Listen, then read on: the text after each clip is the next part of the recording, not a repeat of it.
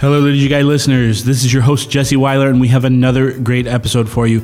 This week, we're taking a bit of a step back. We're zooming out and talking about some overarching Catholic themes that, when applied to the Mass or our understanding thereof, will allow us to have a more full and active participation in the liturgy itself.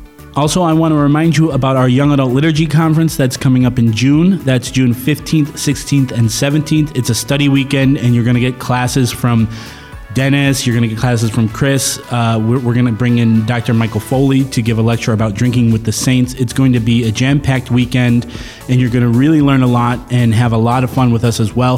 If you want to register, you go to www.betransfigured.com. Early bird pricing ends in about a month, so you want to register soon if you are going to attend. And without further ado, episode 25 of The Liturgy Guys. Enjoy. Going to talk to you today about the Mass.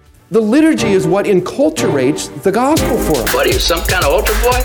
And, and it enculturates it into our day to day life, our, our day to day existence. It's pretty dang exciting, huh? We're called not to some crapshoot called life, but to an adventure in fidelity that beckons us to cast out to the deep. The Liturgical Institute is proud to present The Liturgy Guys.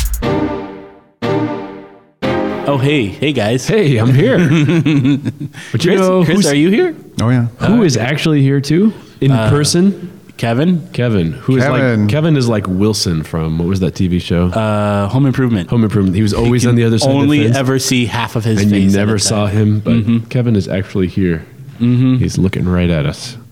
Kevin, say something. Hey, hey! he has the glasses the new evangelization Some, on. some of you guys got to meet Kevin at uh, SLS this year, and they were like, "Are you the Kevin? Like the podcast Kevin?" And he's like, "Yep." We need to get T-shirts or mugs made with Kevin's uh, face on it. But you know what I found? I found his yearbook picture from junior year in high school. Oh yeah, Um, it's on classmates.com. We're gonna make a mug with his mug, 16 year old mug on it. Yes. mug with his mug. See, but Yeah. like Wilson, it could be like glass half full. You'd just Oh, be like yeah. the top half. You know they the- make they make uh, coffee cups where when the when the cup is hot, it reveals an image on it. All right. You know what I want to talk about today?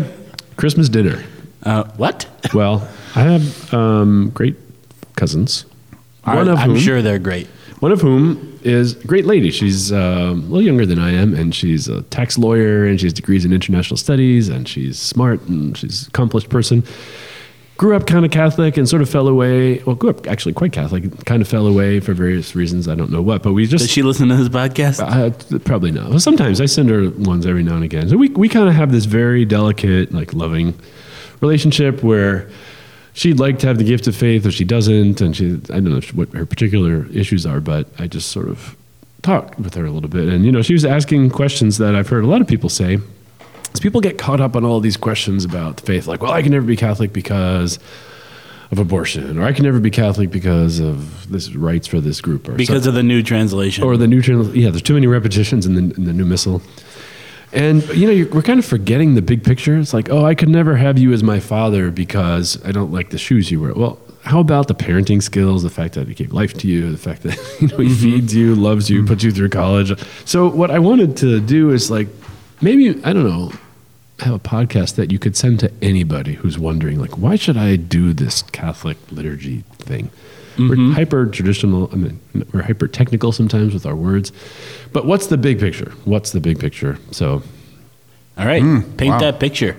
Let's all right. do it. and i yeah well I didn't know what this podcast was going to be where about either. would this you is going to be great. start this Uh, hmm. Well, what's for, reformulate the question? The if place you were going to say liturgy the biggest picture the biggest bird's eye view of the picture of why liturgy matters where would you start salvation history. well the history ah. even before the history history is motivated by something Trinity.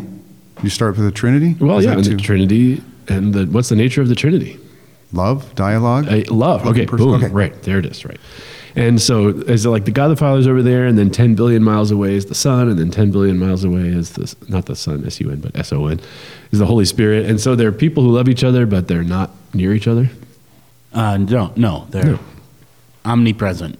Well, they're omnipresent, but they're also like totally interpenetrated. I mean, the Son Mm-hmm. is the Father, the Father is the Son, the Holy Spirit is the uh, Father and the Son. So these three persons. Well, tr- sorry.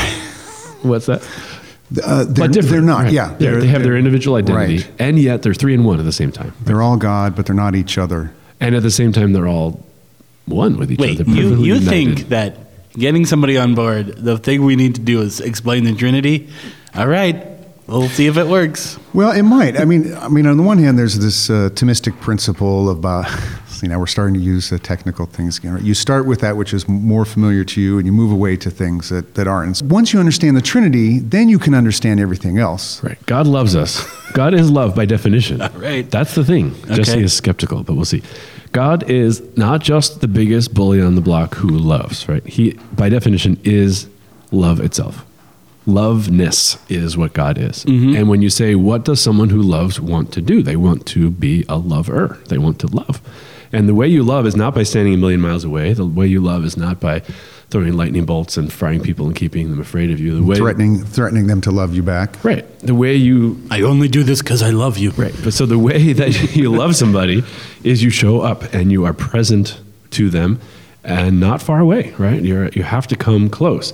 And the question is, how could God come close to us? I mean, his magnificence is so great. In the Old Testament, God's kind of scary precisely because he's not that close. I mean, he's close, but he shows up as lightning and thunder, and that's kind of far away. But who does he come as to be someone who can be Jesus. closer In to? fact, isn't there a line Yeah. that, that no one sees? My, no one can see the face of God and live. Am I making that up? No, you're When right. Moses wanted to see him, I mean, he had to uh, God Veil kind his of path, he had to face. ve- yeah. So there, there was a real distance. And when he was talking to Moses on Mount Horeb, all the people were scared and they moved away and moved away and said, "Oh, we don't want to, we don't want to see his face. We don't want to hear his voice. We want to keep this uh, uh, happy distance between the two of us." Right. So the history of salvation, as you mentioned, Jesse, is actually a history of God becoming closer to us. Closer, closer, closer. So first he's far away, you don't know what he is. Then he's a lawgiver. Then he's a pillar of cloud. Then he's a lightning and thunder. Then he comes as a person. And it's like, whoa, you're like me. Man, what's next? Well, right. And then, you know, God wants to unite us to himself, to graft us onto the vine of himself, to fill us with his own divine life. I mean, if you think about human interaction, you know, you, you see a stranger on the street, you're kind of far away. Intellectually, you're a bit, you know, far away. You put up your guard, you don't know if they're going to kill you or not. But then you work with somebody, you become friends. What comes? What happens? The guards come down. You get closer to them. You might sit next to them in the movie theater if, if they're open seats, where you might not sit next to a stranger. And um, then you have family, and you hug them and kiss them, and then you have a wife and a spouse, and so they're literally united in, in a way that that you don't do with regular people on the street. So where does this come from? God, who is kind of interpenetrated the persons of the Trinity, wants to be one uh, with us, and so if you're going to let somebody in your inner circle, so to speak, you have to trust them, right? And if you don't trust God, then you're going to say, "Hey, get away from me. Stay away from me. I don't want anything." So where does where do you think a lack of trust in God would come from? Historically, personally. Oh, uh, Sin, bad things. Bad things happen to good people. Well, right. So the sin, sin is the first thing, right? Yeah. Adam and Eve don't trust God, and they choose the apple instead, and then our relationship with God is wounded. But then the, you look around the world and you say, well, if God's so good, how come wars happen? How come babies get cancer? How's all that stuff? So it does seem in some ways that God is not trustworthy. But if you're coming out of the Calvinist puritanical tradition, and you're a you know, a sinner in the hands of an angry God, or you're a spider being dangled over a candle, and this is God.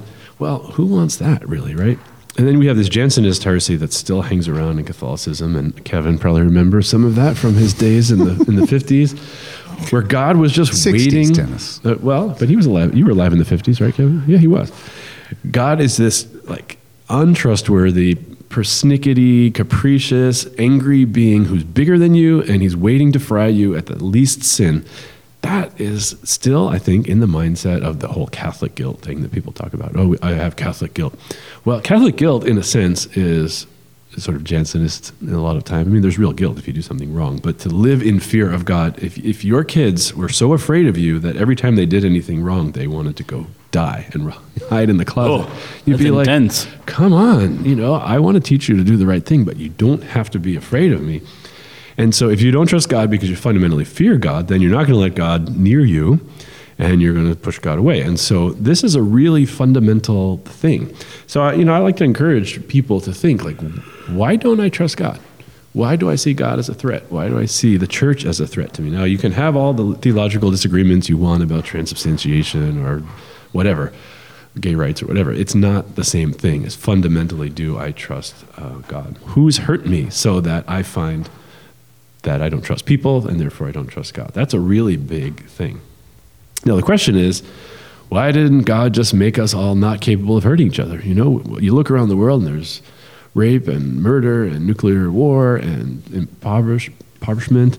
Why didn't God just say, hey, you do what I tell you. You- I'm going to control you with my divine because software. there's no there's no greater love than the choice to love. Right. So Love- choosing to love somebody. has to be done in freedom, mm-hmm. right? Tell your sister you're sorry. Yeah. Sorry. So you Go hug Chris. Yeah, this Yeah, doesn't work yeah. that way. So you have to be able to love in freedom. And so God can't just show up and say, I'm here to to love you against your will. You know, if God showed up in your bedroom as lightning and thunder and said, "Guess what? I'm here and I'm going to take over all of you." You'd be like, "No, I don't want that. I haven't asked for this." So everything about God in some ways has to be subtle. It's obvious in a way, but it has to be subtle. You can't violate our freedom. So you could say, well, food, you know, no, if someone force fed you, even if it was good food, you'd say, why are you violently mm-hmm. Entering my personal space and my body? God can't show up and force himself on you. So he has to show up in a way that's proper to us, first of all, in the Eucharist.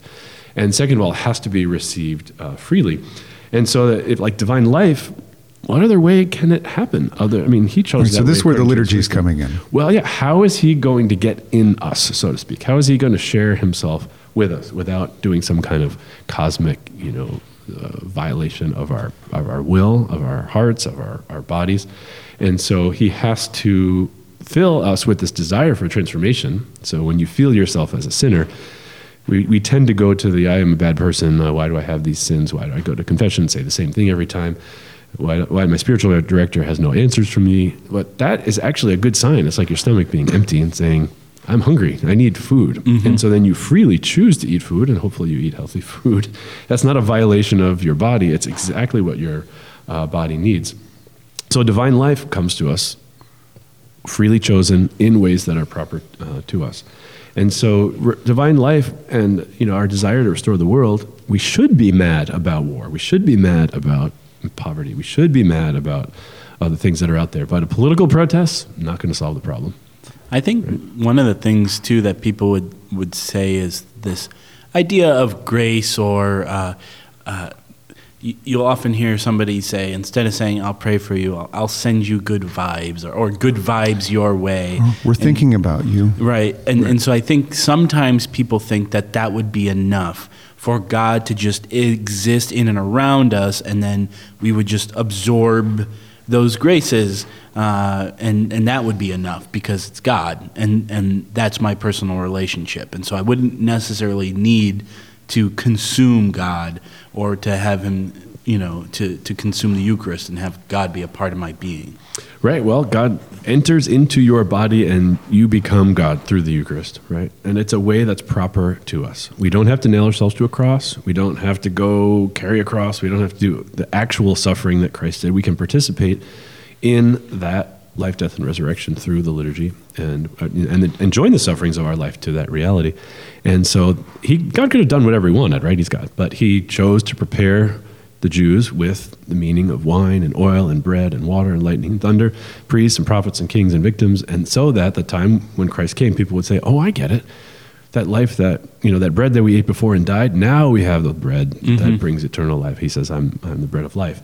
That's not just some little phrase. That's a thousands of years old idea that's pregnant with with meaning. God is smart.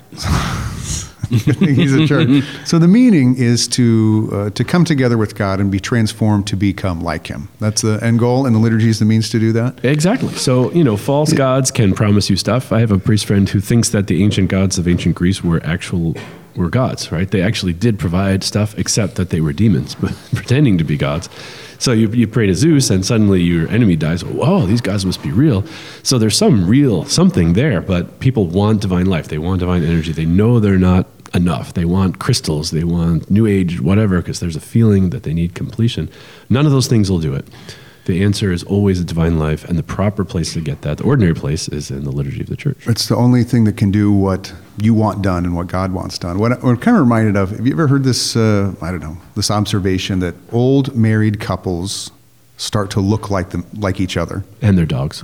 I've heard the pets thing, but yeah, yeah, I know I've heard I the married did you ever see that movie? I think it's called When Harry Met Sally. Mm-hmm. And they have these interviews with these uh, older couples who are, I mean, that's a good example of Right. that. But I don't know, maybe you've heard this, maybe it's true, maybe it's not. And all of this time, you know, that a couple is living together, they really start to reflect one another and be like one another, almost even in appearance. And I think th- this, there's maybe something similar here with the kind of the, the love story between uh, the individual soul and God, you know, living with God and receiving his graces, what does it do to you? Is it starts to make you look like your spouse, who who is Jesus. Right.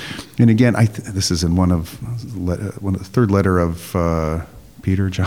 I can't remember about in heaven we will be like him because we shall see, him, as, he is. And the place to go see Jesus where he is and, and to adjust his life and what will transform you into being like him is the, the liturgy is the most privileged place to do that. So are, are you saying that Kim will get taller, my wife, and then I will also start to Get look better looking? I will look more Filipino.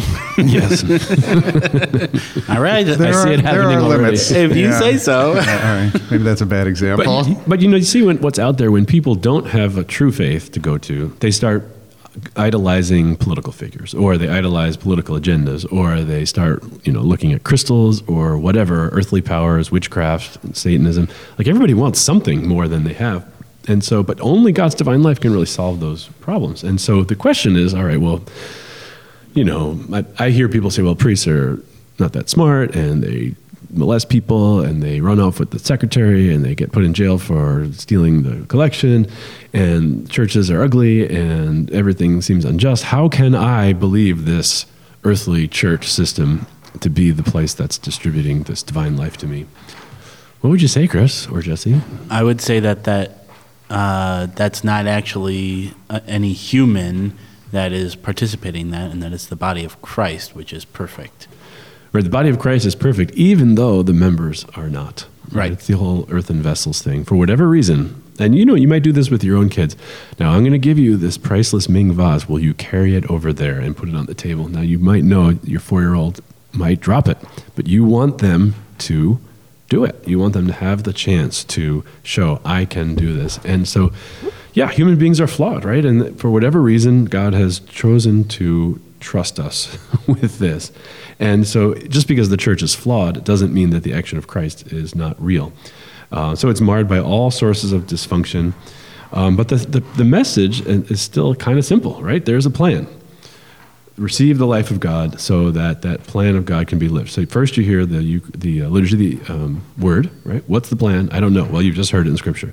Now that you've heard the plan, go do the plan. So Christ came, he wants to fill you with divine life. He chose to do it by giving you bread and wine transformed into his own body and blood. All right, now you know. All right, there it is. Five minutes later, you get to actually do that. So that's the whole relationship between scripture and liturgy that way. And so the Bible only people, they, they hear the plan, but they don't get to do the plan. Mm-hmm. And so God says, hey, this is how you do it. How can I can't show up in your bedroom and scream scripture at you every day. It'll just it'll freak you out. You won't sleep. You know how can you take care of your kids if you're getting mystical visions Oh, I every should night? stop doing that to my kids then.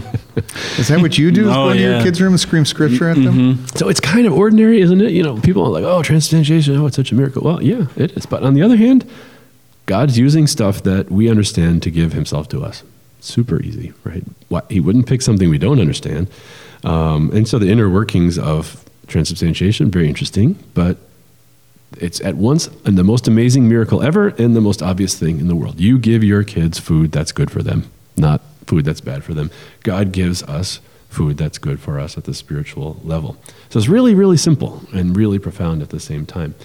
So I was just reading someone's doctoral dissertation, and it was on merit. It's one of our LI students. It's a very, very good thing. But he was talking about how do you merit um, grace, and you know what what does merit mean? And people don't like the idea that you earn your salvation, and rightly so.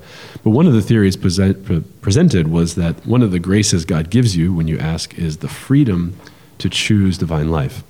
So you merit the gift of the freedom to say yes.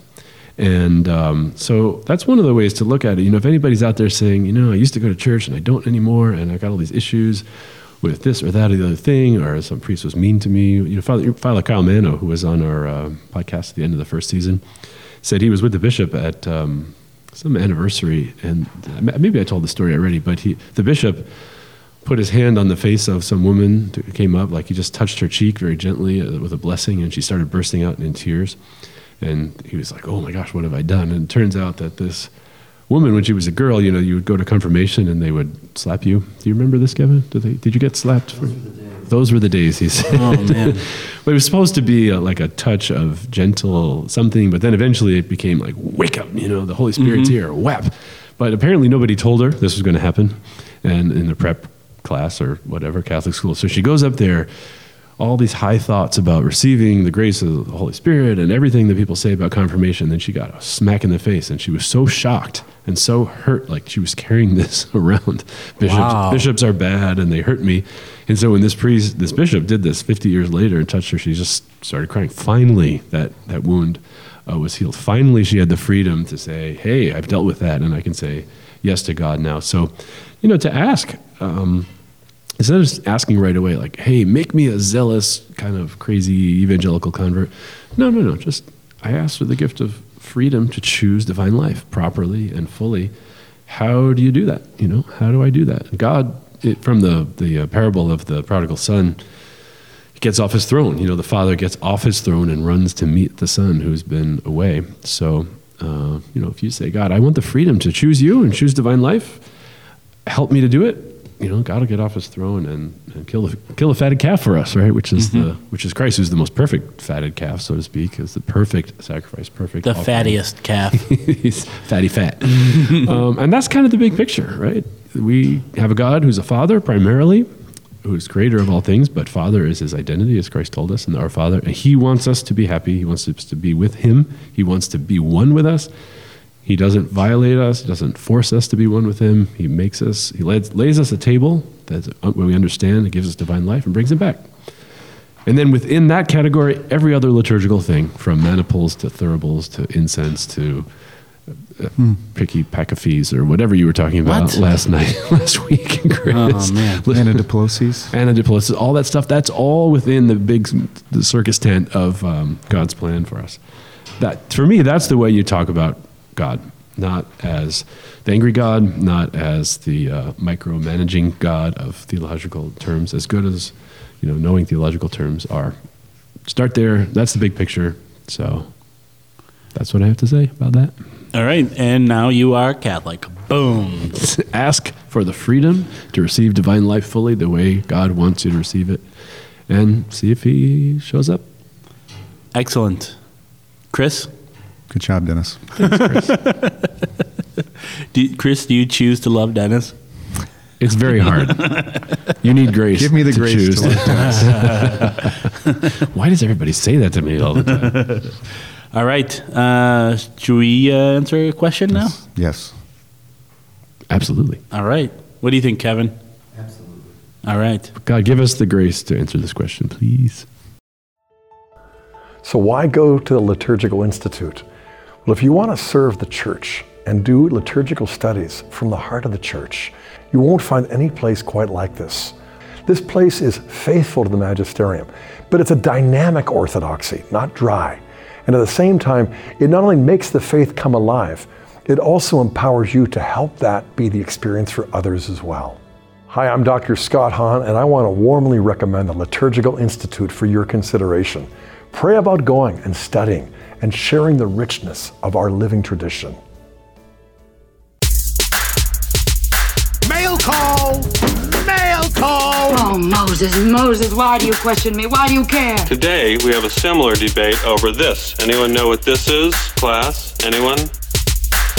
Jesse. Yes. Do you have a question for us? Nope. Does some? Do you have somebody else's question for us? Yes. Yes. Who's Okay. it from? Who's it from? This is from Savannah. Savannah. Awesome. Yeah, name. Savannah says, What is the proper response to liturgical abuse in the moment? For example, if a priest takes a newly baptized baby and announces that his first act as a Christian will be to give our final blessing, and then uses it, uh, the, baby? baby, to bless us moving it in a cross formation, Should we continue our normal responses or not participate? And if liturgical abuse happens earlier in the Mass, should we stay? If we shouldn't, how does that affect our Sunday obligation, especially if it's the last Mass offered in the area? Uh, well, let's just say this for Yeah. Savannah. Sure. We feel your pain. As Bill Clinton used to say, I feel your pain. Did he used to say that? Oh, also, so famous He was president his before you were born, Jesse. side note, that was a spot on Bill Clinton. Oh, well, what can I tell you? Anyway, liturgical abuses, especially egregious ones, are very hard to deal with. I, I think I've told you, Jesse, I have nightmares sometimes when I was in graduate Mm-hmm. yeah. school. The Newman Center liturgy was so terrible.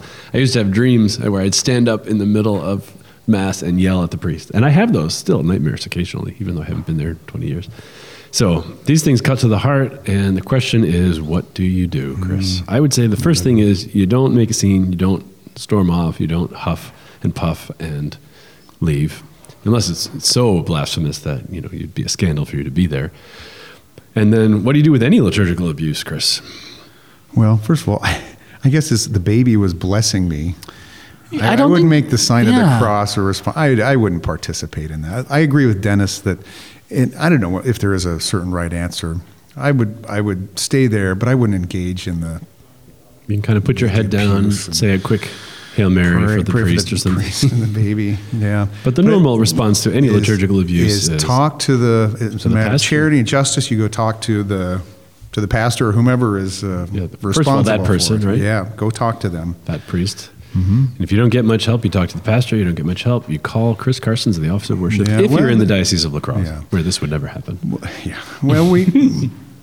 no, well, I I don't think it would actually in the diocese. But uh, Chris no, gives no, the smackdown in his diocese. No, I don't. I don't. But there's a there's a system set up uh, in, in La Crosse. It's called a pastoral recourse or administrative recourse. So if if you don't uh, get a satisfactory resolution from the pastor, then you go to the uh, to the dean or what do we call him the the vicar.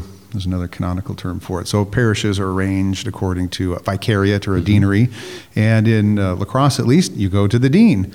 And if that person, pastor, has happens to be the dean, then you go to the bishop or one of his people. But um, uh, yeah, it's a it's a matter of justice. The the laity have uh, the, the right to receive the the liturgy of the church uh, according to her own mind, and pastors and ministers have the uh, obligation to celebrate it uh, as a matter of justice uh, for the people.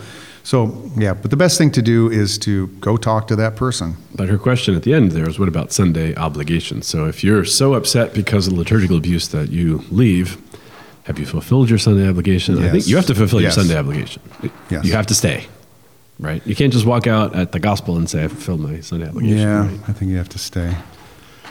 All right. Hmm. Hopefully, God understands if there's extenu- extenuating circumstances, but in the you know in the true in the true sort of intellectual rigor sense, Sunday obligation is Sunday obligation, even if there are liturgical abuses.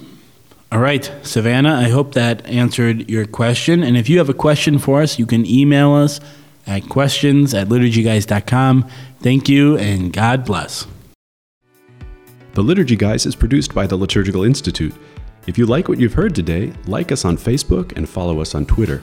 And be sure to check out liturgicalinstitute.org to discover more about our degree programs, public events, and publications. Refresh your soul and renew the church at what Bishop Robert Barron calls one of the very best places in the country to receive formation in the Catholic liturgical tradition. Ah.